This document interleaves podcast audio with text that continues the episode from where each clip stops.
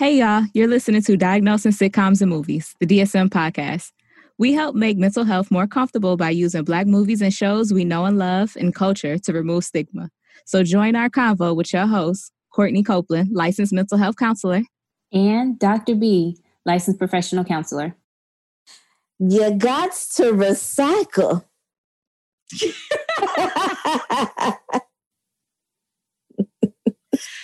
So, uh, yes, that is also one of my quotables from the I feel like underrated, should have been critically acclaimed, Oscar worthy movie, 1996 movie, Set It Off, um, directed by F. Gary Gray, who does not get all of the flowers that he deserves for his um, artistry. I feel like this movie had everything in it. It had comedy, it had drama, it had action, it had one of the best sex scenes I think I've seen in a real long time with the En Vogue playing. Yes. Oh, that was everything. Mm. Mm-hmm. And uh, Blair Underwood with them old good deacon waves that he got, looking all just chocolatey. Let me tell you, I just want to take my one of my necklaces and just have like some Evan put his like around my booty, like how they did. When I describe it, it sounds disgusting. Yeah, it doesn't. It doesn't sound as good as it looked in the my and my booty. Okay, so moving along, this movie starred uh, a very heavy hitting um, cast with Queen Latifah, Jada Pinkett Smith, Vivica Fox, and what I feel like this might have been her one of her, my favorite roles of hers. Um, Kimberly Elise, like we said, Blair Underwood, um, the late uh, Thomas Jefferson Byrd. Uh, we unfortunately just recently lost him. Um, and lots of other actors. Junior from Players Club. I refuse to say his name other than just Junior from Players Club because he will always be Junior from Players Club. And um, in my mind, the president of the He Man Woman Haters Club, Dr. Dre, because he oh. women. That's oh. a subject we can get into in a a, a later a podcast, maybe. okay, cool. We can set that up. Let me make that. Let me make that note but yes, I I absolutely love this movie, and I forgot how much I loved it until I watched it again, and I was like, this movie was amazing. You know, I was whole. I was really gonna be. um I'm be honest. I'm be honest. You didn't. You don't agree. No, I I did not look forward to watching this movie. When you said we gonna watch Set It Off next, I said, "Oh Lord, that's sad movie." It's it's so sad. It's like a, a female version of Dead Presidents. It's just like, well, at least at least Jada get away, and she ends up in Mexico somewhere, somewhere in Mexico. I bet it how you said it the first time. okay, so yes, it is sad, and I feel like um but that's what makes the movie so good. The fact that it's able to evoke all of those emotions in you. I feel like Cleo dying, that's the most iconic death scene aside from like Mufasa. Like anytime that you hear that song, it takes you back to that place. Day after day.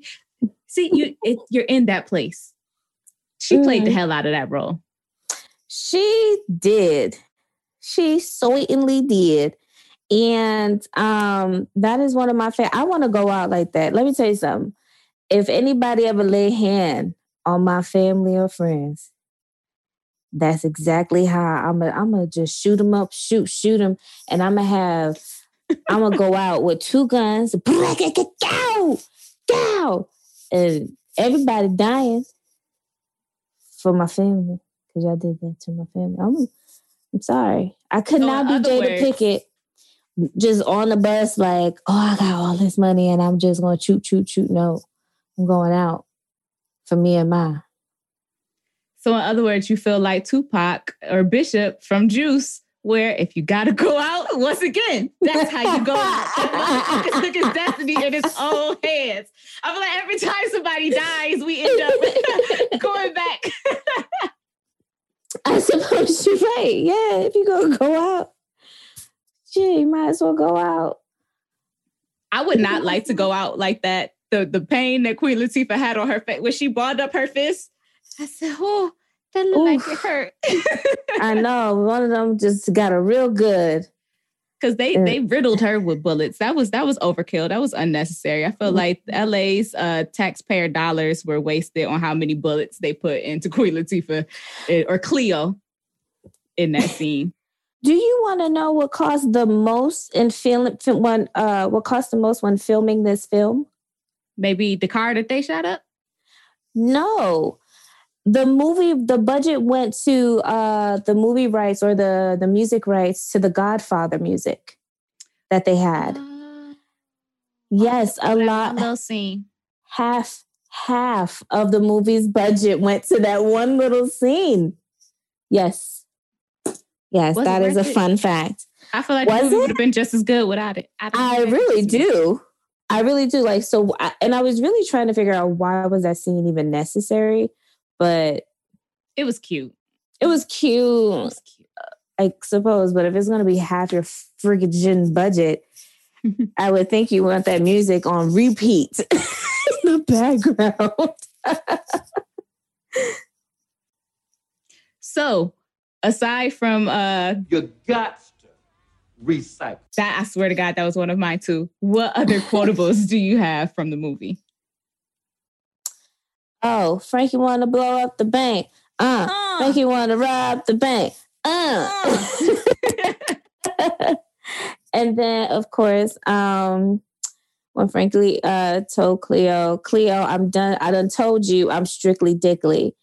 And that to me was like, was is she the one who made that up? Is that is she the one who coined that term?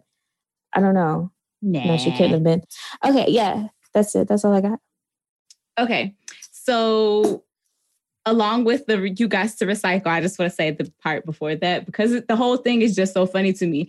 And I'm so glad that we are doing this movie so that we can honor Thomas Jefferson Byrd, who played Luther, because he was hilarious. He was an asshole. but He He was was. hilarious. He said, Now, these good white folks are out here trying to recycle all of their glasses, plastics, and aluminum. And you bitches keep throwing them all in the dumpster. I know it was rude. Uh, you call You him got bitches? to recycle. Yes, and then he kept calling, he was would Good say, afternoon, ladies and gentlemen. Yeah. calling Cleo a man. He never say nothing though. I'd have, I'd have, whooped- I'd have, hmm. I bet they they wasn't mad that uh they had to kill Luther. okay, Luther, Lord have mercy. That was an interesting way to have to go out, ain't it? but aside from Luther's quotables, I have what I feel like, at least in and I know in my family, is the most uh popular from the film. One of my cousins even posted it the other day and uh, on Facebook, and I was like, "That's so funny. We're about to do that movie." Was when she uh leans on a car and says, I'm in a bind, Nate. We've all been there. No, I have not. Selling selling pussies for emergencies only. I don't think I've been in that. Oh no, no, no, no! I've never been in that kind of emergency. but we've all been in the bind. we've all been in the bind. Can we cut that? That was not the response that was needed. it. I think yes, we've all been in a bind. I don't know if we've been in a selling box bind though. I think that was very specific to that situation. But I mean, you could tell the the difference between the interest of having to do so, you know, said selling, um, because of the two the two con- uh, contrast of the sex scenes Mhm. for her. Like, okay, here she is just laying here, like, oh my god, and showering, scrubbing her skin off, and then the next one, in contrast, is her just you know having a chain ran down her booty hole. and then, you know, walking out looking all blushed and just, mhm, it was just great being with you last night. Like, But my whole thing is sometimes you gotta Okay, do what you gotta do. It be like Nate, how bad did you like that you was paying two thousand dollars for that motionless, un- uninterested staring at the ceiling? Like she must have had that wop. Like, how can you be that in- uninterested and still get paid two thousand two stacks? How'd you know it was two stacks? because that's what she needed. How you know? Where'd you get that? Because he said, she said, okay, Nate, so if I come mm-hmm. work for you at the car dealership. Um, how much can I make a month? He was like, oh, you could make about uh, $2,000. And she was Mm. like, oh, really? Okay, well, if I come, I'm going to need an advance on that. And he was like, oh, well, you got to give me a reason to do that. And then she was like, and then the, I'm in a bind, Nate. I'm in a bind. I'm in a bind. no, you know what? He could, that advance was probably like five hundred dollars. I be damned. I can't. It did. I'm telling you. I'm telling you. look, that bed didn't even look like it had sheets on it. So you giving up? Girl, I said the same thing. I said them sheets coming off their bed like that. Was it a hotel or was that his apartment? It looked like that was his place. It just looked, mm, it looked musty. He looked Mhm. musty. The, the scene would look musty. It all looked musty. it looked like ball sweat musty. Ew, ew, ew. I hated that for her. That was the worst scene ever. I had that like stamped in my head as a child. I have to I have to remind our listeners. I was six years old when this movie came out. Okay.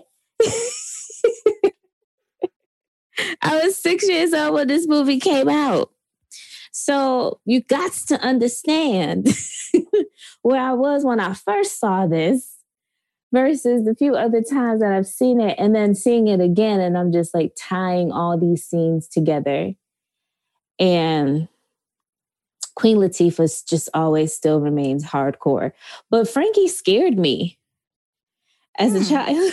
she was scary. Tell me more. She I was never so thought looked at it that bossy. way. She was so bossy and she was the leader. And it, I feel like if it weren't for her, they wouldn't have had to go and rob so many times. You know, like I feel like had they put um Stony, if Stony was a person that was in charge, I think it would have been like maybe a couple times and then that would have been it. But because Frankie and then she also had um she also had Cleo to back her up, like to be her muscle. But how she got how she had the gun on her best her own best friend to convince her to go do something that she didn't want to do. So she just was scary. I don't I don't like people like that. She would never be my friend. I felt so bad for Frankie. I didn't I didn't look at her as scary or even like in control. I felt like I just felt I remember feeling really bad for her as a kid, like when I watched it, because she was so scared when they robbed the bank. And I felt like she was just so angry and afterwards because she was in that situation. Um, and then now looking at it, I'm like, oh, she is just having a full-on traumatic response. Like Frankie is not even really in control of what Frankie is doing right now. Because even when she It was like when she like pulls a, a out the different gun, personality. she's like, I had to push y'all. That's what I'm saying. She got she was scary when she got to that place. That oh, everything you said was absolutely correct, but that does not mean that her actions that that took her to that level. And it it was like, damn, all right, girl, okay, I'm gonna go rob this bank. Shit, you tripping? Like, You know what I just thought of? I, I would probably be the Frankie in the group. And so that's why I'm like, no, sympathize with her, love her. She's just misunderstood. That Listen. would be me. I would be the one who had you might the terrible be. happen and have to dissociate Mhm. and become a bossy hot mess. I feel like I'm a combination just between. So if that's the case, you Frankie, that means I'm a little bit of Cleo, Stony, and TT because you know, You're everyone else. right, pretty much. Because I got all of it. I'll be like, let's do this a couple times to feed my weed habit, and if, and,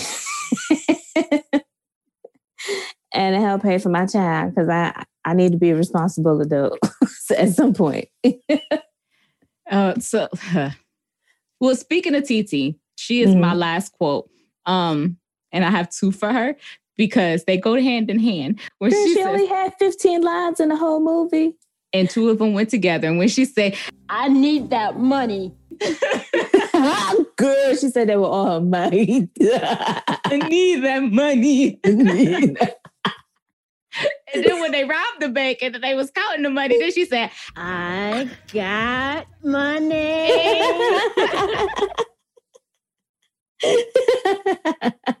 she went from polar opposites. Okay, all just aside though, um, this was actually her first movie. Yes, this was introducing Kimberly Elise. Yes. Yes. I did feel like it made me look at it differently then because I feel like she did give a lot of depth for this to be her first movie. Right? It was. It was a really good movie. I think um her her demeanor in this movie, I feel like I see it in um Diary of a Mad Black Woman and for Color Girls. That softer, um, more quiet, nail biting, you know, type of persona, um, which is interesting. But I thought that was cool that this was her first film. Yeah, definitely. Um, and I think I think it was interesting how she changed from the beginning of the movie, her character rather from the beginning right to the end when she was get your hands up, get them up, like she was in there taking commands and okay extra hard. mm-hmm. Same so, thing with Stony. Stony was out there yelling real hard with her manly voice. Get down, get down on the ground. She they did have to use their their, man, their their manly voice. Do you have to? You can't be. You can't be a lady and rob a bank. Yeah, right. I guess you have to be tough. Okay, People so take it seriously. You can't be like, please get on the ground. right. And I guess a wig and sunglasses really do disguise you that well. Not at all. You see, the police officer was like, uh, that looks like the girl's, the brother, the sister that looks like they, Yo, that looks like the bank so lady. Close. They were so close. But Scooby Doo and the gang. Ah, not Scooby Doo and the gang. They had to come. Fuck shit up. That bitch blonde, brown, blonde, blonde, brown hair, whatever color. And that first clip of her with that bang, I was like, who? What is? is Not the bang. I hate her haircut. Why did she have to have that haircut? And then all the other scenes after that, finally they had her laid right. But I hated her hair. Like I just hated her because I hated her hair. And she was a police and she was a part of the fucking Scooby Doo gang. Period. That's that. Done. Okay. Why did I get so aggressive about that? I hate. I don't know. Serious disdain for the bayang. Again, a testament to how good this movie is. It does evoke so much emotion from all of the people that do watch it. I feel like so much happens in this movie before the opening credits even finish running. Uh, there's a whole bank robbery, and then they're and interrogate Anne Frankie, and she walk out and say, "You didn't even bother to ask me if I was thirsty, sister." Ooh, ooh, right? The audacity. And then all of that before even the the credits roll. People are dead. A bank robbery has happened. Mm. Just powerful. Oh. Again, F. Gary Gray. He don't get his flowers. Shouts out to him. I really feel like uh, the rewards weren't worth the risk. Um, they were really excited that Darnell and them got away with twenty thousand dollars. Right. Um, I was like, twenty thousand. Yeah, two of them died. Like, was that worth twenty thousand dollars? Right. Absolutely not. I don't know. I just feel like uh, this movie symbolized a little bit more, I guess. You know, mm-hmm. like I mean, there are there are tons of people who are go- living through poverty and have to make decisions and want to find the quickest way, or like you know, the get out of jail quick type of you know plan or scheme that they can come up with. And I just don't think that robbing a bank is usually everyone's first thought, is it? Um, I'm not exactly sure. Unfortunately, um, from my understanding, my great grandfather, no, my grandfather, who I don't know, robbed the bank and then had to leave, and that's why I don't know him. So apparently, the thought happens more than you know? would think for people. wow. Okay, let me put that on my bucket list. bucket list. Because it's literally what you're going to do before you kick the bucket because everyone right. has camera phones. Um, there's a whole lot. Security is very different these days. And again, I'm going to go out quartered in a motherfucker with a cigarette dangling out on the side of my mouth and everything. Will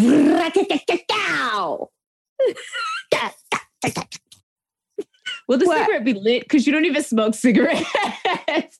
It has to be because it's going to be even cooler. It Oh. has to be the whole setup. You can't be, you can't, can't half-ass this. It has to be like the whole thing. You know what I'm saying? sure. Yeah. So, but anyway, Okay, so for all of our listeners that may not have seen the movie, um, uh, first of all, what are you doing with your life? But it is basically about uh, four uh, friends, four female friends who are tired of scratching and surviving um, to get by. They Frankie uh, is a bank teller and then witnesses a bank robbery at her bank, loses her job because she knew the, the people who robbed the bank, and then they decide after lots of other terrible, horrible things happen, they decide that they as well will begin bank robbing to get out of the hood. But unfortunately, Scooby Doo and the gang catch up with them. bro, Can I just say, um, I hated the brother in this movie. I was like, bro, this is right. yo dumbass. So first of all, like she done. Why did he only apply to one school? Where was his school counselor? Why did he only apply to UCLA? Why were there not other colleges for him to go to? Because he didn't really want to go to school. He didn't want to go to school. Okay, that's fine. But so Stony didn't read the denial letter. Like, so when the letter came, she just like let him open it and just watched him and he made up a lie. Like, how you didn't know? Basically, basically for everybody in the hood to think that you got accepted, every that is what basically happened. But Stony, you didn't read the, the letter? Everybody know approval letters come in a package, denial letters come in an envelope. No, everybody don't know that. Especially now when you Again, where was his school counselor? In the gutter somewhere. it's not everybody a good school counselor like you. Well, they need to be. And I'm a gatekeeper of the profession. If you're gonna be doing it and you're gonna be doing it in an underserved area, then you need to be on your shit times 10. Why shouldn't have him applying? At least he couldn't even apply to the community college. This was 1996. They was trying they really hard. They was trying real hard. I don't know what you want me to say. 1996 wasn't that long ago. Fuck out of here. it felt like it was a long time ago. Whooped his ass. Talk about well, I I I didn't get nigga. Do you know I had to fuck Musty Nate to get this money? Musty Nate. he didn't have no sheets on the bed. Musty Nate. I had to get his Lincoln and ride, in that car smelled like cigarettes all the way to Oh God. the apartment and have sex on a bed with no sheets for you to get this money, and you didn't get in. I'd have did more to slap him. But listen, no, Jada. leave the house after. Oh Mm-mm. hell no! Mm-mm. You know who needed their ass slapped after that? Stony for ripping up the check. Bitch. She needed her ass slapped after that. Why would you call and do that? All of that with Musty Nate and then rip up the check. I don't get why she ripped up the check. It did. Your dumbass. Look, your brother going to die. You could at least use that money to bury him. Okay, now this this is one one thing that I was like, okay, this is so so uh theatrical when she goes and runs to the body and she picks him. What'd you done? And I was like, okay, she's not supposed to be touching the body. That's evidence. What y'all doing? I've watched enough Law and Order to know you're not supposed to touch the body. Lots of things that that that confuzzled me. Like how was uh Junior from Players Club a whole bank robber, but he was scared of J- uh, Jada Pinkett. He was like, "Well, you know, I ain't why I ain't come to your party." Right. Nigga, you a whole bank robbery. You scared a little ass Stony. Because real recognize real, okay? He understand. he understands she crazy. and she would fuck him up. So that's why he doesn't come around. I guess so, because she had that nigga shook. You know why I ain't come to your party, right? True. She the one who survived all of this. you gotta be one. You gotta be one kind of a person, one hell of a person to survive. all of that? So I uh, have come to the conclusion, and I feel that all of the deaths, the robberies, all of the negativity that just happens um, after the opening credits roll are all of the police's fault. It's all uh, Dr. Cox from Scrubs. I don't know what his name was in this movie, but um, it's all his fault. Over policing in black neighborhoods only leads to more crime um, because them not properly IDing who Junior from Mhm. Players Club was and was not, and mistaking the brother, unjustly murdering him, is what Mhm. set everything into motion. The other banks would have never been robbed had they properly done their job. There's Do just so many. so? Yes, because Stoney was not down to rob banks until her brother died. Okay, but I mean, it seemed like either way, something was going to trigger them to rob this bank because, again, um, Frankie was was adamant either she was going to blow up the bank or she was going to rob the bank. But see, that was a joke. It was uh, it was Frankie gonna blow up the bank. Uh, it was all Uh. laughing jokes when you know me before her brother died. But then like it actually started becoming. Well, maybe we should do this. I mean, but and then, but then we have to anyway. we also have to recognize it wasn't because of her brother. It was actually because the baby ended up drinking some bleach. I feel like that was the final straw. It's because everybody robbed the bank because baby drank bleach. The end. What kind of movie is this? And so that's another inaccuracy that I had, like how you can't touch the body. Uh, if she brought her baby to work with her, how is that neglect?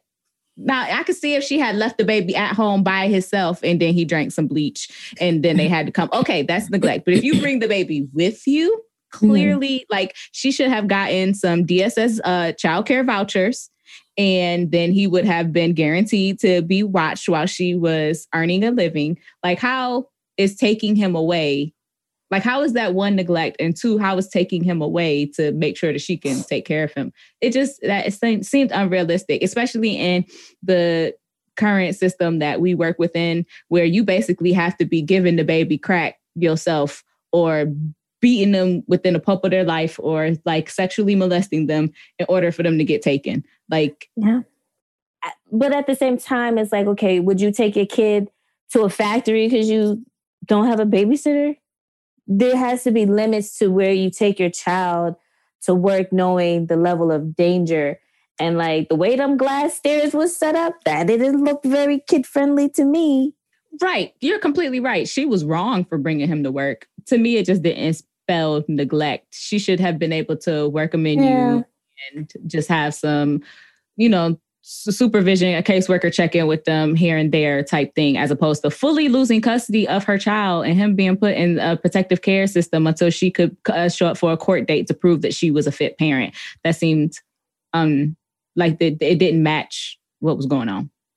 I feel like the system picks and chooses the type of parent that they decide to do this type of stuff to as well. You know, especially she's being a low income single mother. Like, if for some reason it just seems like they're almost sometimes harder on the demands of that individual, which Mhm. may be the reason why a lot of children, Black children, end up in the foster care system to begin with. But go ahead. I was just gonna say, why is the why is having a child custody battle? Why is the answer to that robbing banks? Like after D from Wayans Brothers left, who was the, the social Mhm. worker, Mhm. Cleo looked at TT and said, You know what you got to do. No, I need to get my baby. Why is robbing the bank what I need to do to get my baby? I don't I don't see how the two went together. Mm-mm-mm. It- okay, maybe it was just me. It didn't make sense. I, I don't It didn't. know. No, it didn't make sense. It was just like, wow. Okay. That's what you guys are going to do now after this. I mean, I thought maybe if it, the the scenes had flipped, you know, Mhm. like uh Stoney's brother got shot. No, uh the baby had the accident at the workplace and then Stoney's brother got shot. Then it would all make sense because then everybody could have been amped up and angry. Yeah, fuck the system. You know? They said what? What they have said? Fuck the system.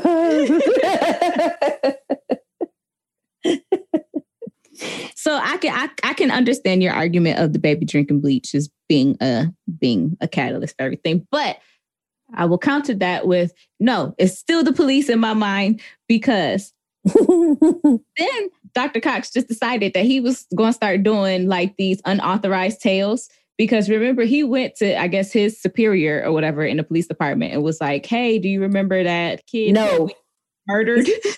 He said no. like, Don't you understand the N or the O? And so he asked to tell them, and dude was like, "No," and then he went and did it anyway. hmm And I was like, and then he was like so excited at this police work that he had did, and he was like, I knew these women ran together.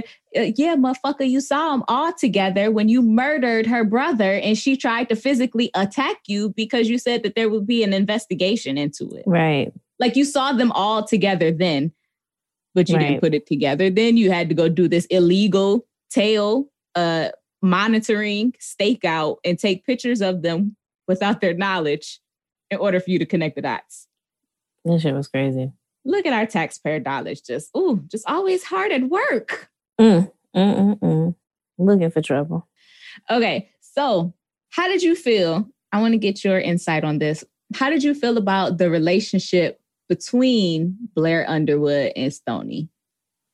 Oh wow, that's a that's a loaded question. Yeah.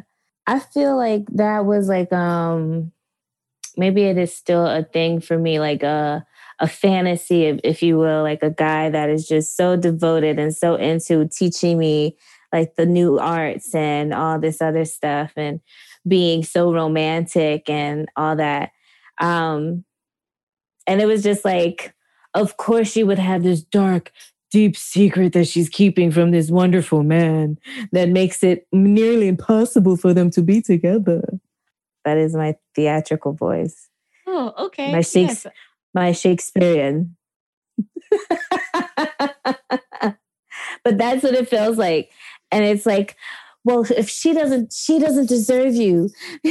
Come to me, Keith. Come to me. that's how I feel about the relationship.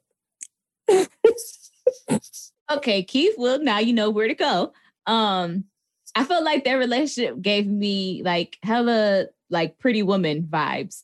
Like Didn't he it? was, yes, like he's from Harvard and he went to business school and from New York or from DC and then went to New York and is now living in LA and she's from the the hood as he called it and he just saw her and whisked her and is bringing her into his life and dressing her up as his little Barbie doll and that's kind of Mhm.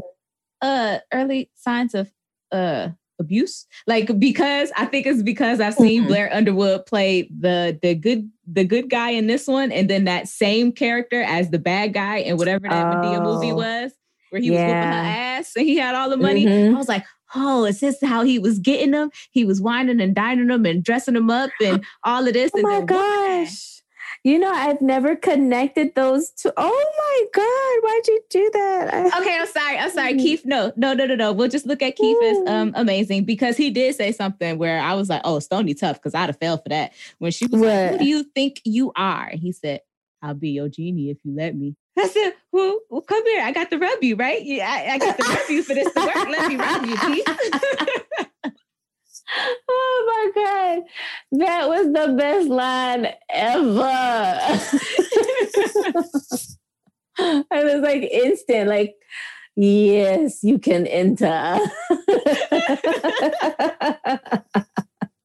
you may enter. Oh my God. Uh, yes. So, I mean, I felt like, I felt like she, she wasn't ready to be with him. He, he she literally lost her brother like what a week before. right, and the way she responded to him, like about it, like was like, "I'm dealing with it." Like, are you? Because that sound real. I'm dealing with it. Not even a tear. Like it was just okay. All right. I was a little concerned about her, her, you know, affect and, and discussing her brother's death with him. I'm not gonna lie. That was a little concerning. Yes, I. That would have been a, a red flag. Um. right. Had that been the session, So tell me more about why you uh, say that you're you're doing this, but your body language is doing another. I don't know. Or there is no body language at all, just complete flat affect. Right. And we're talking about something terrible, like your brother being murdered last week. right. But unfortunately, that is something that people do try to do. That is something that she said when Kimberly Elise asked, well, TT asked her, like, all right, well, are you going to go out with him? She was like, well, maybe he could put a smile on my face. And jumping into, because it did seem like Keith was, while he said he didn't want anything from her, he was definitely open to building with her. And unfortunately, she just wasn't at a place where that would have even been healthy, let, even if she Mhm. wasn't Robin Banks. Mhm. Um, and unfortunately, that is something that people do jump into relationships or new situationships to make themselves feel better when things are going on. And that is only going to create situations that perpetuate pain. Mhm. Or you're not in a healthy place, and then you end up hurting that person who, like in Keith's situation, really just wanted to add to her life. And so I kind of felt bad for Keith. And so I guess I guess I agree with you. Come here, Keith. Know, like, come here, she don't deserve you. But I did have a question though. How did Okay. Keith get to keep his job? because they didn't know that Keith knew her. Oh wait, yes they did. He brought her home to the Yes. whole. Mm-hmm. Ooh. Mm-hmm. Mm-hmm. The police didn't know it. The people, only the higher ups at the bank, so the bank tellers and such would not have known. Like the only the higher ups, and the higher ups probably didn't have to watch the footage. Maybe. But he left. He left when when it all happened. Remember, she Yeah. called him and told him to leave. You, they can see that. Mhm. You get what I'm saying? Like if there's a real investigation, they're Mhm. investigating that relationship. There's clearly a relationship. And they said it within that, within their mate, like their um their rundown of their description at the meeting he was in, that they have someone, they know someone inside the bank. And as soon as they said that, he gets a phone get a call phone from call. Right. Right. Ooh, we're gonna have to revisit that during prognosis. 'cause that's good Mhm. stuff. Well, it seems like we it's about that time. Let's get into these diagnosing of the characters. Um let's say, let's say Jada for last because we have the most insight and background on her. So if we're saving her for last, who would you like to start with? well, I would go with TT. All right, TT. Hey, TT. Um, I think okay. So here's my issue. I feel like it was hard for me to diagnose them, um, these black women with with the diagnosis from this white ass book. I said it.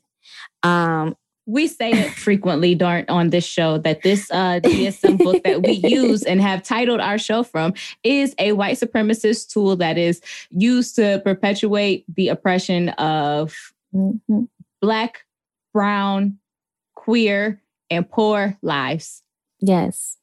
But they were so gracious enough to give us a little, little section in the back that could consider some of the reasons why. Maybe. They said, "Here, here's all the oppression, but we'll give you like a little few little trinkets, little shillings for you to Yeah. use to." right. some that some that encompass all people. Other conditions that may be a focus of clinical attention is a section within the dsm i um i realized that to me had i just seen these girls just hanging out or whatever like they were no bank robbery i think i, I would i would have had a hard time diagnosing them with anything from the dsm other than from things in the book like with, like behind in this section. So one of them was um, occupational problems. And so with um let's see occupational problems um there is uh, other problem related to employment and it says this category should be used when an occupational problem is the focus of clinical attention or has an impact on the individual's treatment or prognosis. Areas to be considered include problems with employment or in the work environment including unemployment recent change of job threat of job loss of job uh, job dissatisfaction stress work schedule uncertainty and etc so there's like a whole bunch of stuff. And then uh, other discord with boss. And so she was having the problem with luther and her checks okay? if you don't like working at luther's janitorials take your broke ass home. I know. And he was so mean to her her sweet soul. She was just a sweet little soul. And she i think you know had she not been in poverty you know and um, there's another one with um, economic problems. That's another section. And it has a list of like it, one of the diagnosis being lack of adequate food or safe drinking water um, and then another one is extreme poverty and low income so i would give her extreme poverty and low income and um, um and that's basically because of the fact, of course, again, she's like, I don't even after they take out taxes from my check, I don't have enough money for for childcare. You know, and if you don't have enough money for childcare, how can you afford to go to work? And so the cycle continues. So that's what I have for TT.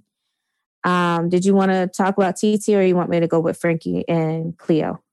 Yes, I did want to mention on TT. Um, I also taking definitely taking into consideration all of the um, very important societal, like socioeconomic issues that you highlighted, I also still wanted to diagnose her with um, generalized anxiety disorder because I felt like throughout the film, she kind of displayed some characteristics where I was like, hmm, let me look into that. And then when I went through the criteria, I was like, yeah, I can see that. Um, and mm. so listing some of the criteria, um, excessive anxiety or worry occur- occurring more days than at least six months about a number of events or activities. Granted, she had justifiable worries. Um, she did have, like you were saying, with the extreme poverty, not being able to afford certain things. Um, she had some justifiable anxieties. It also seemed like she just kind of was also keyed up and on edge, which is one of the criteria as well. Like anytime mm-hmm. something would happen, she would jump, like she would appear frazzled um, as well the individual finds it difficult to control the uh, the worry, and I felt like she was sometimes having difficulty concentrating or mind going blank. I remember when I was younger, I was like, "Is TT slow?" And then yeah. now looking at it now, I'm like, well, if she did like really have um gen- or is having symptoms of generalized anxiety disorder that sometimes completely going blank or the inability to concentrate can be a part of that. Like when um the new guy came in and said, Luther don't clean here no more. I'm such and such. And he went, put out his hand and Frankie and Cleo went to go get the money. And she was mm-hmm. like, oh, hey, how you doing? And then, oh yeah. and then took off running. Um, that was an example of that to me. Um, and the, uh, the disturbance is not attributable to the physiological effects of a substance, drug abuse, or any other medical condition. We don't know of her having any other medical conditions. And we know that um, she didn't engage in any other substances because she wasn't drinking. And when Cleo was passing the weed, she kind of was like, ugh, stinky. Mm-hmm, mm-hmm. She was so, so cute. I, right. I definitely, I definitely feel like um some hoodlum took advantage of her and got her pregnant and then left mm-hmm. her high and dry. And she mm-hmm. has been trying to kind of piece together what life would look like for her. Um, and her child, her son, and picking up those pieces. Um, I would have liked to know if TT had any other supports though. Like, did she have mm-hmm. a mom? Did she have a dad, aunts mm-hmm. and uncles, just family, um, anybody else to help care for her? And I feel like that was, I guess it was probably intentional because it shows good representation. Like these women really needed each other and needed to mm-hmm. take care of mm-hmm. each other. Um, but I also would have just liked her character development a little bit more as well. But her being the least known of the actresses um, I can see why maybe her character didn't get as much to expound upon there. Mm-hmm. Um, yeah. Ooh, I have a fun fact. Did you know that that uh, role was actually offered to Brandy? Glad she turned it down. Not anything against Brandy. I absolutely love Brandy. Um, I don't think I was, it would have fit her. Exactly. That's what yeah. I was gonna say. I yeah. just don't think that she would have been able to bring the same things that Kimberly Kimberly Elise brought, and as well as we knew her, I think we needed to Mhm. not know TT Right. um, yeah. for her to come across that same way. And so Mhm. I am glad that it ended up how it ended up, and that Brandy went on to do. I still know she did last summer because that was a good movie, and she did a real good job in that movie. She too. did. She did. All right. So we got Frankie. Let me tell you what I t- what I gave my old girl Frankie. Fran- Frankie. I gave- Um, I gave her occupational problems, other problem related to employment as well. I mean, all things considered, homegirl, she got fired from her job because of some shit she ain't even even had nothing to do with. You know what I'm saying? So that's almost what got happened. blown away. Your tired ass bank. She almost got blew away. and um, you know, again, the the description and going in there, you know, um uh, the discord with job with boss, you know, um, the work environment, hostile work environment. A bank robbery sound real hostile to me. so, you know, those are all reasons you know, um, for that to to be for her. That's all I got. I post, okay. yeah, Um, it, it sounds like you were about to go there. Uh, yes, Uh-huh. I am diagnosing Frankie with post-traumatic stress disorder. Um, I think that her experience in again before the opening credits even finished running this movie is so just like boom, here it is. Mhm. Um, I feel like all of those experiences kind of led her to the place where where Cleo was like, yo, we could take a bank. And then because she was in such a place of traumatic response, Mhm. it seemed okay to her. Um, I think she was really reliving that trauma and like, how can she heal from that and be victorious? Because she kind of presented as powerless in that moment. She went into um, what we call fight, flight, or freeze. Whenever people are presented with a trauma, your brain is designed to protect you. And so it's going to go to some automatic responses. Now, you can either fight, which is get the hell up out of there. You mm. can, that's flight. Uh, mm-hmm. yeah, nothing faster than a pew. Okay. Um, that's flight. You can fight, which is then you jump into action. You whatever that might be, if be it fighting back or be it whatever it is, just jumping into action, act movement, doing something in that moment. Or you can go into freeze. Um, and that's really what she did. She was like shaking and I don't know, hell no, I don't want nothing to do with this. And he ended up shooting the lady right in front of her. The blood got all on her face. They didn't even let her Mhm. wipe it off while they were interrogating her. She still had this woman's blood on her face. My goodness. Mhm. But um and all of that, she was definitely having a traumatic response. And so she is really in her mind trying to protect herself. And how can I come out of the situation, this trauma experience of bank robbery and be the hero instead of the victim in this situation? And I think that is what took her to Frank, you want to rob the bank. Mm, Mm. blow up the bank. Mm Mm.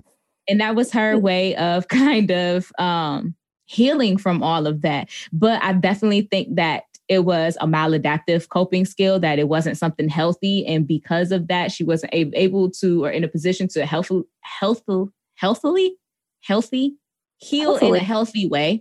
I don't know. I'm making cool. up words. Um, she wasn't able to do that and so even once she got the power back from robbing the bank it kind of felt like it wasn't enough.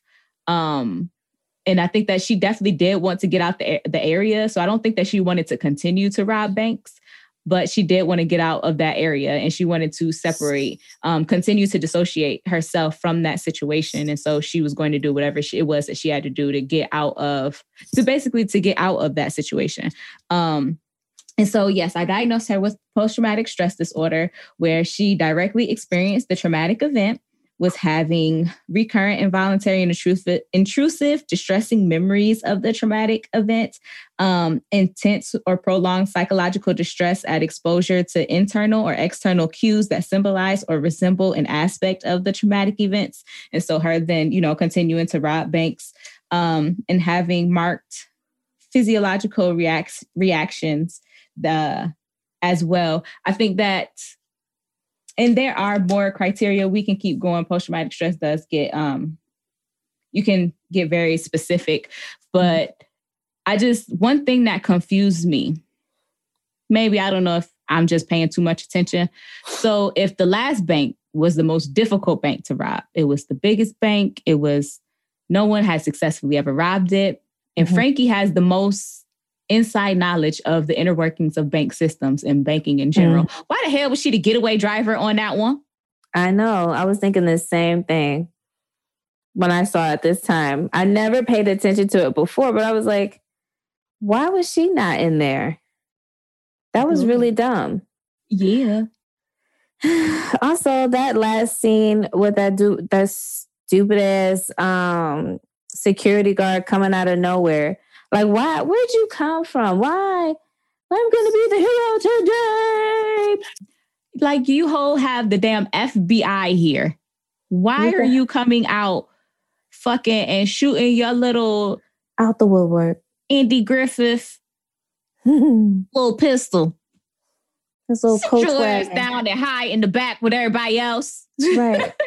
His little coach wagon pistol. That was a cheap shot.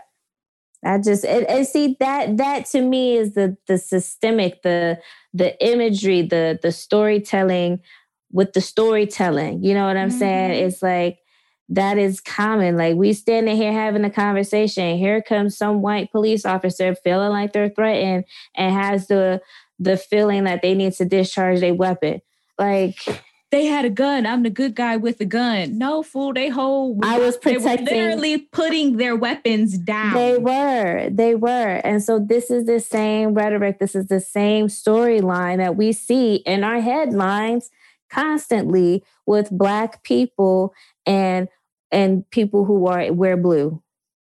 And it's, it's and that's how much they ain't even like him. He didn't get to wear blue. He had on tan. I know he wasn't even a real guy, like a real cop or nothing. Like he was like security with a gun. Like he, he they didn't even give him that gun. Because even though TT did kill Luther, she did not deserve to die. She did not. Oh wait, she did. did that just change your opinion? I was so Johnnie Cochran with that other one, that other point. I had it. I had it. I was so good. What was good? And then you lost me. This is why I couldn't be an attorney because I would have been like, ooh. Your Honor, I would like to request a recess uh, because Um, you're a liar. Where he was like, I object. And the, judge was like, on what grounds? He was like, because it's hurting my case. yeah. exactly. exactly how I feel.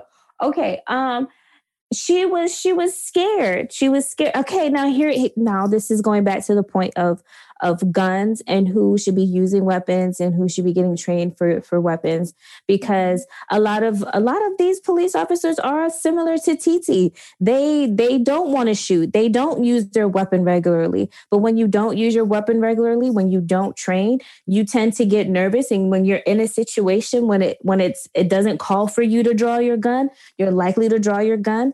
And so the same situation that happened to TT And- and is likely somebody. And kill somebody is likely what happened to individuals you know what what happens to some police officers. Not trying to be def- on, on their defense but just to give two perspectives on a situation that in this situation tt experienced. She experienced both perspective being the person that gets to hold the gun that's a lot of power. I don't think a lot of people realize like when you hold a weapon in your hand you control the outcome of the person that you pointed at basically you know what I'm saying? And if you're gonna shoot, you want to shoot to kill now. And that's what they train you to to do. So it's like when you have that that amount of power and your life is threatened, like that that fight, fight or you know, whatever.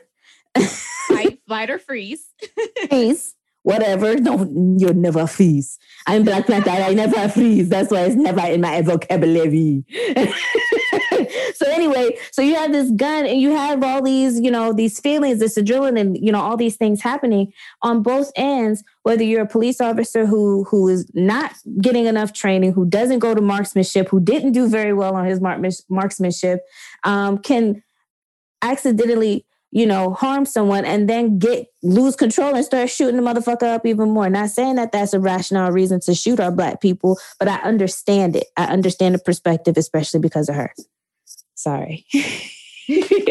no, I completely understand that. I definitely think that that generalized anxiety is a part of that, especially for TT. Like even like you were saying, without proper training. And when they went to the He Man Woman Haters uh, Club, Dr. Dre's Evil Layer, where he was had the illegal gun range and was supplying them with the weapons, um, she did not like the practice. Like they were really shooting in the range. They were showing them how to use it. They were practicing. She didn't like it and just stopped practicing. And mm-hmm. so that speaks to that. That speaks to the need to to take um gun handling very serious. If very you are serious. going to handle, you need to make sure that you are trained. You need to make sure that you know what you're doing because in those responses, if you ever do need to use one, it's not going to be a comfortable situation. That's not what that's not when you're using them, unless of course you're hunting and you have time to sit, prepare, aim, right. and then shoot.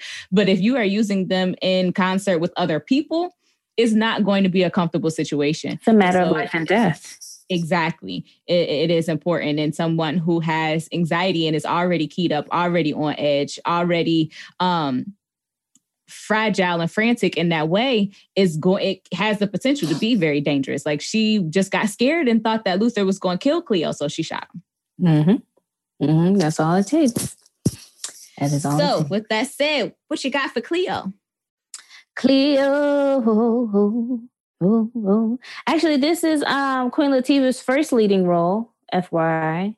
Mm, mm, mm, mm. Very she first did, leading role. She did all of this in her first. She is just amazing. Queen Latifah deserves. I want the world to just give her all of her things. She deserves them. Quit playing with her. Put some respect on her name. She does everything. She sings. She acts. She raps. She produces. She directs. She creates. She's the greatest. And I think that uh, y'all just get so hung up on whether or not she like fish or beef that you refuse to just pay attention to how awesome her everything is and mm. she deserves all of the things and y'all need to hurry up and give them to her.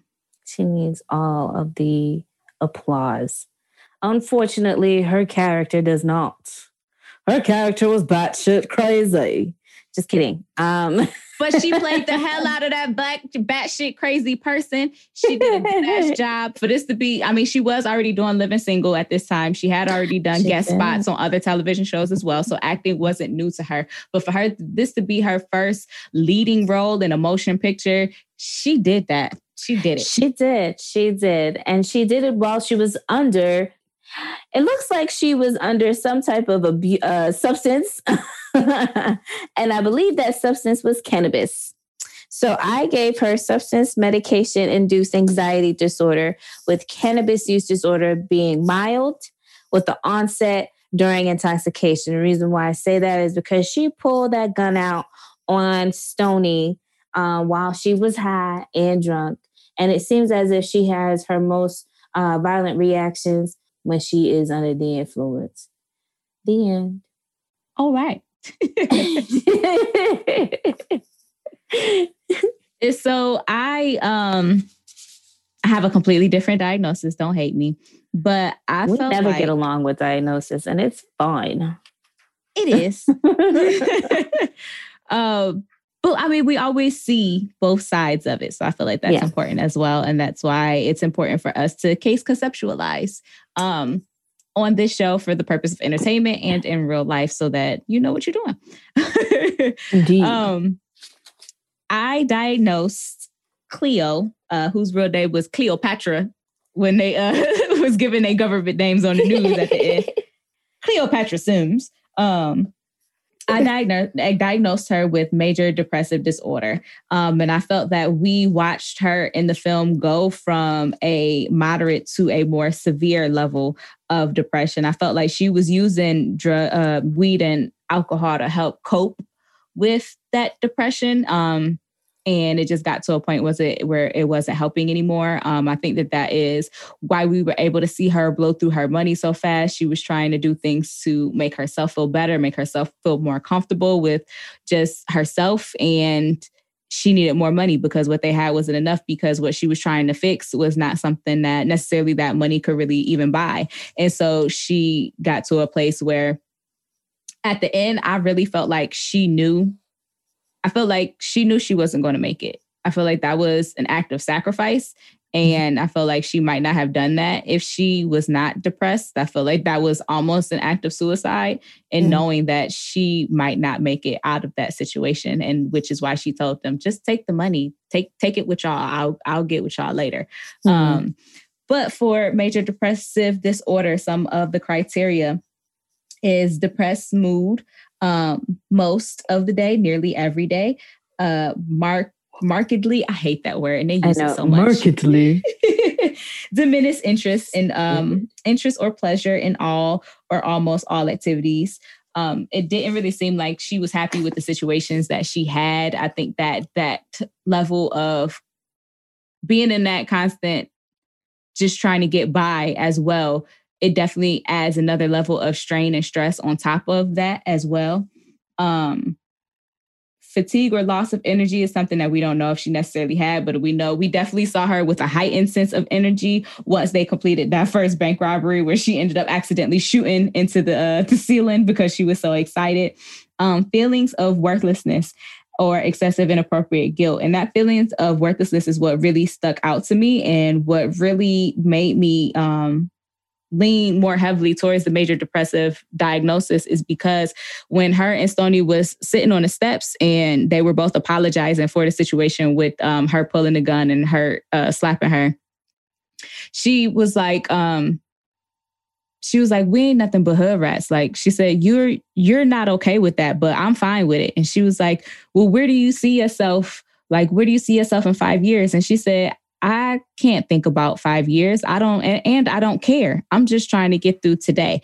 And those feelings of that expression of worthlessness and hopelessness is what made me feel like I really just feel like Cleo was suffering from depression, using socially acceptable ways to try to cope with, be it with her, um, being up under her girl, smoking weed, getting drunk, hanging out, and those things just weren't enough for her. And I think that she felt that maybe pulling off these capers would help her feel better because then she would have the money.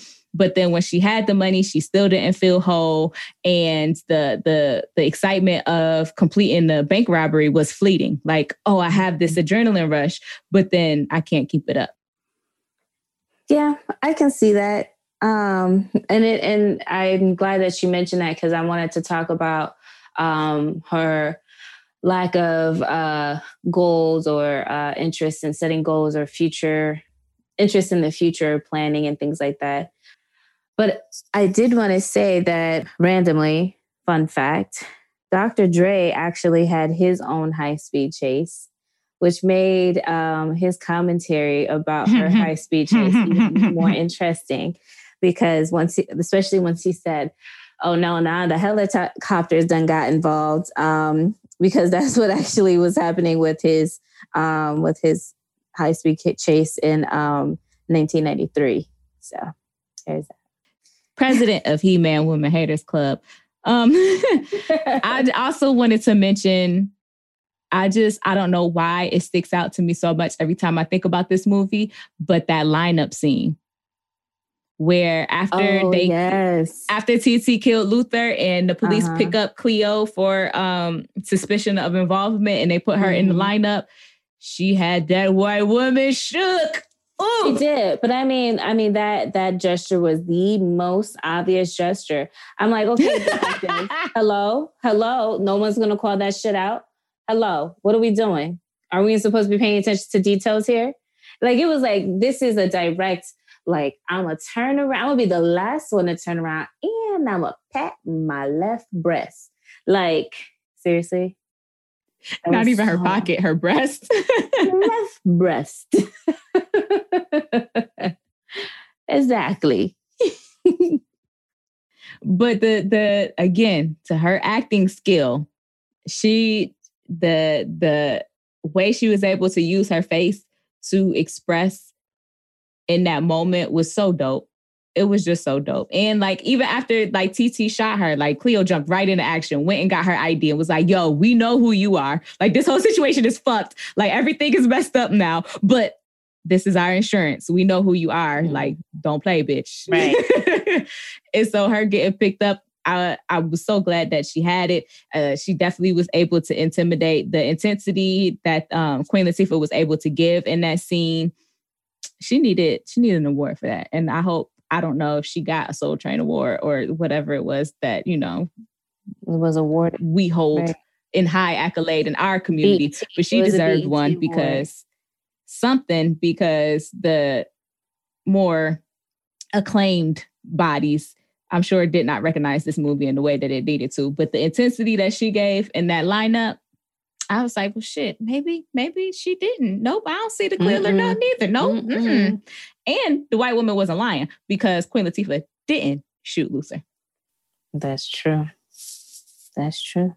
And she couldn't say nothing then because she's scared. Mm. Does she know who who has her information now? But she, but see, TT wasn't wasn't in the criminal the, the criminal justice system. You know, Mhm. And that's what he said when he picked Cleo up. He said, um, I think it was you because you're the only one with priors. hmm Exactly. So that that was their other reason why they got caught up in stuff too because of her priors, and I feel like they could have gotten away with a lot of it had it not been for Scooby Doo. Police just feel like once you commit a crime once, then you're just a criminal for the rest of your life. And let's just pick you up and throw you into lineups where Right. uh, uh, lineups where people can incorrectly um. You. select you, and then you can serve life in prison for something that you didn't do. Um, okay, I'm sorry. It's okay. steps off so soapbox. Um, but yes, so all of that brings us to Hmm. Stony. Stony. Oh, wait, wait, wait, wait, wait, wait. Before we do What? Stony, I had a thought What? and I want to, I always do this. I want to diagnose one more person. Ooh. I want to diagnose Ursula as with selective mutism. Frankie said, What's the fuck wrong with up with this bitch? She don't talk. Why Bitch did ain't I, say nothing through the whole film. I was gonna say that about TT. That's so funny. That's so funny. I was like, I don't know what to diagnose everybody with. I'm gonna just randomly give people stuff and then Ursula with selective mutism because she she literally said nothing through the entire movie. Listen, because she was an extra, she wasn't needed. She wasn't an extra. She had a whole name. We knew her name. We knew the plot. was she was giving out whole ugliest lap dances. Ursula. Like she, I have friends named Ursula. Don't do that. I mean, it's a beautiful name. It's very charming. Lovely. she uh giving lap dances. Everybody walking. She keep on giving lap dance. Don't even stop and be like, "Who came in?" Nope. She's so confident in her shit that she continued the lap dance. Listen, you don't stop the the, the show must go on. Okay. That's how you know I'm not a performer at heart. I'm, I'm She's not. not interested with the bullshit. that is why she had nothing to say to you hoes. And Frankie was trying to. Hey, girl, cute Right. outfit. And that bitch was like, mm. "Fill my cup, please." Silently, because she ain't say nothing. Fill it up and let it overflow. That's exactly how she Very had it. different, but yes. okay, so do we agree though? Mhm. Selective mutism, Ursula. Uh, okay, yes. see, we agree.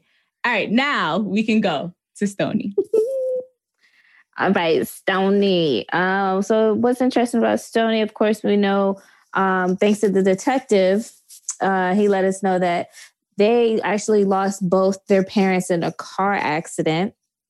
Um, and so, of course, I think there could be issues with depression and anxiety related to that, um, as far as grief.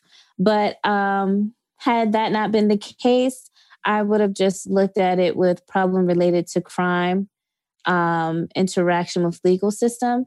So, an uh, a victim of crime. So that's also in the DSM. Um, but other than that, I didn't give her a um, actual diagnosis. I did. Um, because I felt like so much of everything that was going on with Stony was a result of the experiences, the traumatic events that were going on. And they just, it was so much complex trauma. Like it was just one thing on top of the other, on top of the other. Everything was going on. And it was because of a movie, of course, everything was happening all at once.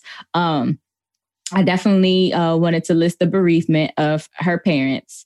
Um, they said it was five years ago, and it sounded like she became the full caregiver of her brother. Um, I remember Cleo at the beginning of the movie saying, "You've been you spoiled that boy. You've been taking care of him ever since mom and daddy died." Mm-hmm. And so she jumped into that role and um, probably displaced a lot of the processing that needed to happen of that grief because mm-hmm. she jumped into that caregiver role. Um, I think that that sometimes it serves us as a community, but at the same time, we still need to offer space for people to heal. I think that a lot of times, especially in our community, um, when things happen, we jump into I have to take care of everyone else. Mm-hmm. But these people need me. And so we don't allow ourselves the opportunity in the space to take care of ourselves as well. And it definitely feels like that is where Stony was. She just, okay, I gotta have to do all these things. I have to, like, even when she was telling um Keith. I worked really hard to keep a roof over me and my brother's head and food in our mouths and all of these things. And I was working real hard for him to go to college. It sounded like that was going to be her time to then focus on herself once he went to college. But his passing was another traumatic event on top of that. Mm-hmm. Um, because of all of those things, I diagnosed her with acute stress disorder. Um, I felt like even her robbing the banks was a result of all of was the was really a result of the loss of her brother. Again, that over policing creating more crime. Um, I don't think that she would have been down to rob the banks had her brother not been murdered by the police by a misidentification uh, for acute stress disorder. There is the exposure to actual uh, or threatened death, serious injury, or sexual violation. Um, and she directly witnessed the person um, in the event that it occurred to, seeing her brother running up to his body, holding him in her arms, even though you said she's not supposed to touch the body. um, but she definitely was there and saw it, uh, saw his body and being riddled with bullets. And that was one thing that did mm. frustrate me is when the police officer ran to him. Um, and yes, he felt bad because he knew that wasn't the person that he was there for. And he was screaming at him, like, stay mm-hmm. with me, stay with me, don't go. Like, how he is riddled with bullets. This is not like y'all shot him one time. This is not like there was a small accident. Y'all riddled his body with bullets. The mm-hmm. fact that he is still even able to look at you is showing that he was fighting for with every little bit that he had. Y'all riddled him with bullets. Um, but again, back to acute, acute stress disorder, those um, intrusive sy- uh, symptoms, which we technically don't know firsthand because we don't get into their feelings as much, but we definitely can assume that there was um, psychological distress um, and reactions that were happening with her. Um, negative mood. She did seem very irritable. Obviously, I mean, she had a lot of loss. Mm-hmm. And then that's even like we said before, where, where she was when talking about Keith is like maybe he could put a smile on my face because, mm-hmm. girl, right now I don't have one to give. okay um uh, dissociative symptoms. I think her creating that that her that was able to go in and rob the bank. I think mm-hmm. regular mm. Stony as herself might not have felt like they had that, but once um, Frankie kind of pushed them into it, it did seem like they kind of all each dissociated into their separate um, person who was able to go and able to do those things and able to rob the bank and feel comfortable with that. Um, avoiding distressing memories, thoughts, or feelings about or closely associated with the traumatic events, like how she kind of glossed over and creepily just said that it was okay that she mm-hmm. was dealing mm-hmm. with it and telling Keith that her brother was murdered last week. um, uh, definitely the irritable behavior and angry outbursts that her and Cleo were having can be uh, witnessed there. Hypervigilance, which is like kind of always being on edge, what's going on. When TT came in, did you lock that door? Um, all of those things. Exaggerated startled response, problems with concentration. And I just feel like I felt like I didn't want to diagnose her with anything that didn't highlight the fact that all of this is a response to all of the situations that were happening to her. Um, I definitely felt like the robbing the bank was her reaction to everything else that was going on because everything, every other situation, it felt like things were happening to her. And actually participating in a bank robbery was an action where she was able to do something instead of something happening to her. Mm-hmm. Yeah, I agree. Um, yeah, she did. I mean, she had a lot that that came with her. An interesting fact about this particular character, they was going to make her um, actually a crackhead. Uh, I'm glad they didn't. Yeah, they decided to write that out. Yeah, that would have Yeah. been terrible. I know. Maybe it's because of the the pussy selling part. Like only crackheads. Which is funny because at the beginning of the movie, when they talking about Darnell and them, uh, which is Junior from Players Club and Dub C for some reason, and some other guy, um, she's like, "Good thing we're not no crackhead, hard up criminals like them," which is Uh-huh. weird because they wanted her to be a crack. That's weird. Sure did. And actually, Jada actually wanted the Cleo part. I'm really glad she did not get that. I know, right? Can you imagine her being this little like no, you I cannot see her pat in the pocket and me being like, "Oh." right, like I'm scared. Um, yeah, so that was interesting. But yeah, Jada Pinkett, she, I mean, Stony, I'm sorry. She um she definitely had to experience a lot. Um, and I think while the the storyline seems to start with Frankie, um, it seems as if uh Stony's story is what's really kind of evolving throughout the movie, you know. Definitely, definitely. Um, and so I think, well, I think she went through so much that it is almost expected and almost it's a, it makes everybody happy that she was able to get away with with the money. How did you feel about her being able to to walk away with the money? Were you happy for her? Or were you like, eh, or what? What was your feeling? I felt like they just needed an ending to the movie. It kind of was like, so she go to Mexico and then she's driving a Jeep and then that's the Mhm. end. That's it. Okay. I'm glad she got away. I'm very happy that she got away. But I was like, okay, that's the end of the movie. But I don't think I was, I think I was so caught up in Cleo and Frankie's death that I was just like, okay. Right. You know, it, it's like, damn. And then and then she witnessed it. So that makes it Mhm. even worse. Um, Mhm. but then also I'm I'm like, okay, if she gets away and she sees the, the detective and she sees the detective see her, see him, like, is she gonna get caught? Was that a, a chance for a set it off too? I feel like he knew he was an asshole. I feel like he knew, and He that's what he fucked up her kept life. telling them. And he kept telling them, like, this is enough. Like, he was enough. Like, we don't Mhm. need any more death. And so I think he was just at the point where, like, damn, I don't fucked up this woman's whole life. Let me just let her go to Mexico. Like, I'm just shit. Don't nobody else see her. Just Mm. bitch, go run. And I should get on this random bus to Mexico. Like, is that how we did travel back then? We could just she picked up a sombrero and got on the bus. No passport, No, no nothing. I guess that I was like, well, maybe that's how they do in LA since they so close. I, No as a kid, I didn't know. right. And then I'm like, how to be like, ma'am, you in my seat.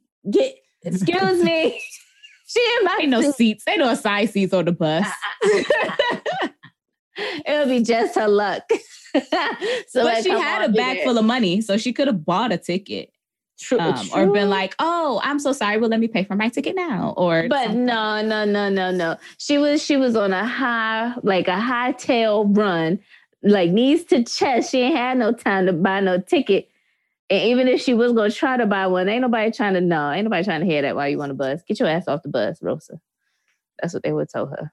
Well, I'm glad she got her ass on the bus and survived because everyone else died, um, which They kind of makes prognosis hard. Um, so very specifically, if you were, uh, for some reason in Mexico and you were treating uh, African American English speaking women with traumatic experiences, Mhm. very very niche market, but apparently needed because of obviously of this movie. what would you do to help Jada Pinkett? Because clearly say- she can afford care because she has money. and she has all the money. So for the first few sessions, I just fuck around with it, be like, yo, all right, so you gotta download this soundtrack. This will heal your heart. It'll be the set it off soundtrack. Um, I'm just kidding. what would be my prognosis for her having to deal with? I mean, I know that at some point we're gonna have to build that rapport um, because she's not gonna trust me. She's not gonna be able to tell me the real story. She's gonna have this type of persona. So it depends on what she's willing to share. I mean, because she's gonna have to keep her composure or her um, her identity concealed for the most part if she's gonna want to continue to to be out on the loose. Um, y'all in y'all in Mexico. She didn't kill nobody ain't no real Which is- which unless you know. So I feel like ain't no duty to warn there. I, you're not committing a crime right now. I no, don't I, need to tell nobody. no, I'm not telling nobody nothing. I'm, I'm just Oh, okay. I'm just saying, like, that's I don't think that's gonna even be a thing because like she's not gonna be able to to show her identity or she's not gonna make that a part of her story, which makes it a a hard way to to work with someone if they're holding back a piece of themselves, you know? Yeah, yeah. Um, I get what you're saying now, because even with Keith, like she was saying certain stuff, but she wasn't revealing entire situations. So yeah, Mhm. conducive with her character, she probably wouldn't, Yes. you know, go in too deep. She would just be like, I've had a lot of loss. I lost a brother. I lost my Yes, yeah. And so it's like, okay, well, I could work with that. But then the way she acts is like she got it under control. So I, I don't think that um, any of this per se would be the reason why she would come in. I think it would probably be um, trying to acclimate and, and get used to a new lifestyle and being free, having the guilt and shame. I think would be Mm. the biggest thing that we would have to work with. But again, because there's this wall up to keep her identity, I don't know if we would really get anywhere because we have to figure out the root cause of the shame and identity. And she probably wouldn't share that. I definitely feel like you're right.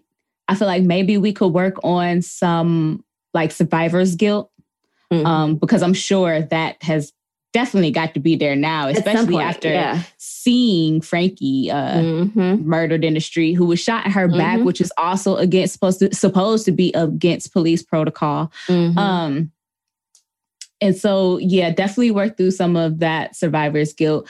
Um, using, like you were saying, that the identity piece, the acclimating to a new lifestyle, a new culture, a new era, area rather. Um, by being in a different country, potentially some like, I don't know, career counseling because that money's only going to last for so long and she has to create a Mhm. sustained lifestyle. So that might be something that we end up working on. I just want to give her a hug. I ooh, know, bitch, right? just cry. Let this shit Right. out. Just cry. Just Which I mean, she did get to do when she cried into the money um towards the end when she was at the hotel, but she she need a whole lot more. Yeah, she she is because that that definitely wasn't enough. Um, because I think it definitely got split up at some point between her and Frankie. So Mhm. uh, you know, she probably didn't she didn't get all of it. Um, But I think that's a good sign. As like as far as prognosis, the fact that because before she wasn't crying, she was flat affect whenever she talked about Mhm. anything. So the fact that she was able to cry and laugh, I do feel like my my outlook for her for healing is going to be more positive than um than completely like no, it's just not gonna happen. Um, Mhm. despite all of the things that she's gone through. But I think that the fact that she has gone through so much and been forced to carry on before has her with certain level of coping skills for her to get through. Um, and I think that now that she is allowing herself to express feelings because she does feel free, she does feel like she is in a safer space uh, where she can do that. I think that my outlook for her is a lot more positive. I think that whether she receives, I don't think that she will be able to have healthy relationships anytime soon. mhm. Um, but I think that her, she definitely can go on a journey where she can heal and be okay. Yeah, you know, actually, I I wanted to tell you I had some really good news um, that came from uh, Ursula. Ursula is actually doing well. She wrote, she has a uh, self self-published book. She got she write up. Did she send you an email? Because she ain't She said shit. did. She did. She sent me an email. She said, um, actually, I just want you to know I got a self-published book. Um, Okay, about, okay, she can do know, that. How to She can't find do your voice. speaking engagements about it. how, how to find your voice, how to open your throat chakra. That check it out. It's on Amazon. it's on Amazon. Yeah, check it out. How to how to open your throat chakra. Fighting mu- select mutism. Oh, well, selective That was the mutism is oftentimes tied to a certain level of anxiety, and there is a uh, selective, there is a reason um, Yeah. that individuals have on why they are Mhm. mute in certain situations um, and not in others. There sometimes is a tr- trauma ex- response is the reason, but that's not always the case. I have worked with students that there is no reports of trauma, there's no no knowledge of trauma, but that child just had a certain level of anxiety of speaking in other situations, but felt comfortable in certain ones, and um, so there is the ability to build trust, to build those skills so that person does feel more comfortable in speaking in other situations. So I could see Ursula finding her voice, clearing her throat chakra, the blockages that must have been there. Um, after after of course grieving the loss um, maybe she uses the loss of cleo as a way To find her catapult her to find her voice now Mhm. knowing that it's necessary because she has lost Yes. someone who she loved very Yes. deeply. Taking that heavy ass scarf off from around her neck in the middle of in la i'm sure helped with the throat blockages um You while she was watching the news. So does keith find you? Is that part of his prognosis? Does he does he find you? Is that is that what happens with Mhm. that Yeah, that's what happened. And you know, things didn't work out, but you know, I think I thank God for Keith every day because you know He helped me learn so much about myself. He helped me learn so much about the culture and whatever. So you know, shout out to Keith. Oh yeah, really? How did he do that after he lost his job and went to jail as an accessory to bank robbery? And that's one thing that I felt really because I felt like in the movie they just wanted he just wanted to know that she was okay. He just wanted to, you know, be make sure that everything was okay with her and I felt like even as a kid watching it, I was like, oh no, he's gonna feel like she used him to get the inside and that she, all of this was fake and that she didn't really care about him. And they didn't make his character appear that way. Like he didn't feel it didn't seem like he felt Mm-mm. like she was using him, like he No. be- like she betrayed him. because he knows how much he went after her. He realized how thirsty he really was. I think Not thirsty, but thirsty. mm, okay. Got it all over my computer. So that's why he was acting. He was like, you know what? I put myself into this situation because I was being thirsty. But yeah. mhm. so does he lose his job and go to jail for accessory to bank robbery? No, girl, he takes me. We we have a thing, and I was like, I told him, I said, you need How if you his therapist? That's how not how prognosis works. I did, I said we needed to see. I said, okay, fine. Um, he does lose his job. Um, so since he can't be with you, fuck it, he loses his job. the deadbeat. I don't know what to do with him. What's your So, prognosis? if ain't in if my no mind- can have him, I can't. If I in can't my have him, mind- nobody can have him. Sorry. Okay. Oh, I heard you. It. I, I don't want him.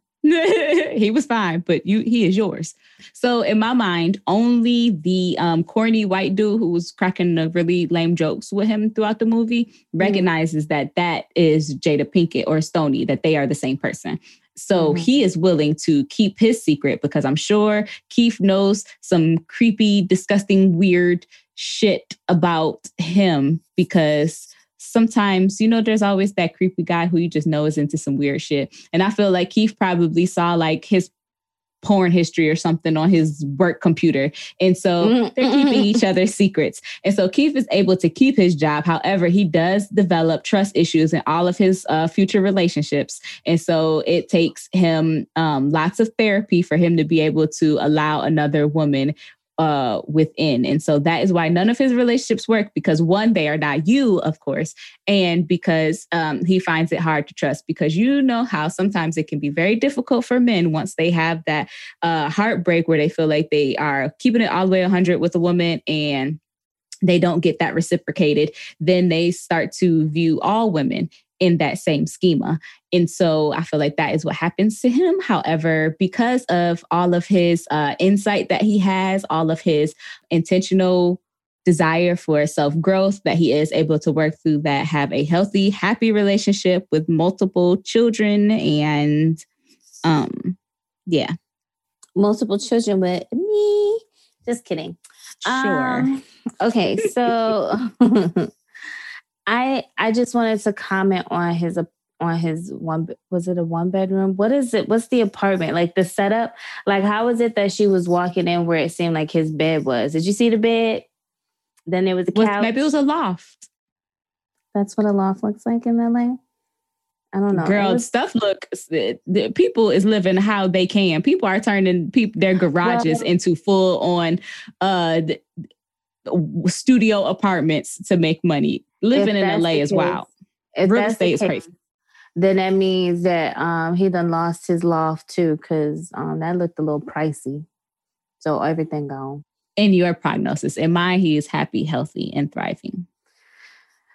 Not if he's not with me. Hmm. So, right? um, no, other than Cleo's death scene, which I, it just deserves all of the Oscars. That song, I mean, that scene goes down in history as the most dramatic death, second to only Mufasa. Um, sticking with that. What would you like to leave the people with with this film? You know, um, I think that everybody should go and listen to the soundtrack. It was a huge hit. It was on it was number four on the Billboard chart for a couple weeks. Like there's a lot of amazing songs on this soundtrack. So check that out. It'll probably bring you some nostalgia and everything. And uh that's that. I love it. I just feel like we need more films with female black leads. I feel like we haven't had a good group of women doing something other than being goofy. Uh, I feel like we need another like action, just group of chicks kicking ass, shooting guns, bang bang. Taking ass one of them. and kicking names. Wow, Yeah. That's wow, that was okay. Reverse it, but you know what? Neither here nor there. Um, with all of that being said, if you would like to support the show to help us get more content out to you all, you can visit our website and follow the support the link show to become a Patreon member or donate to our Cash app. Now we are happy to get the kind of money that jingles, but we rather get the kind that folds. As always, be sure to subscribe to our show wherever you get podcasts and leave us a comment because we are counselors and we actually care what you guys have to say. So until next time, peace. Okay, bye.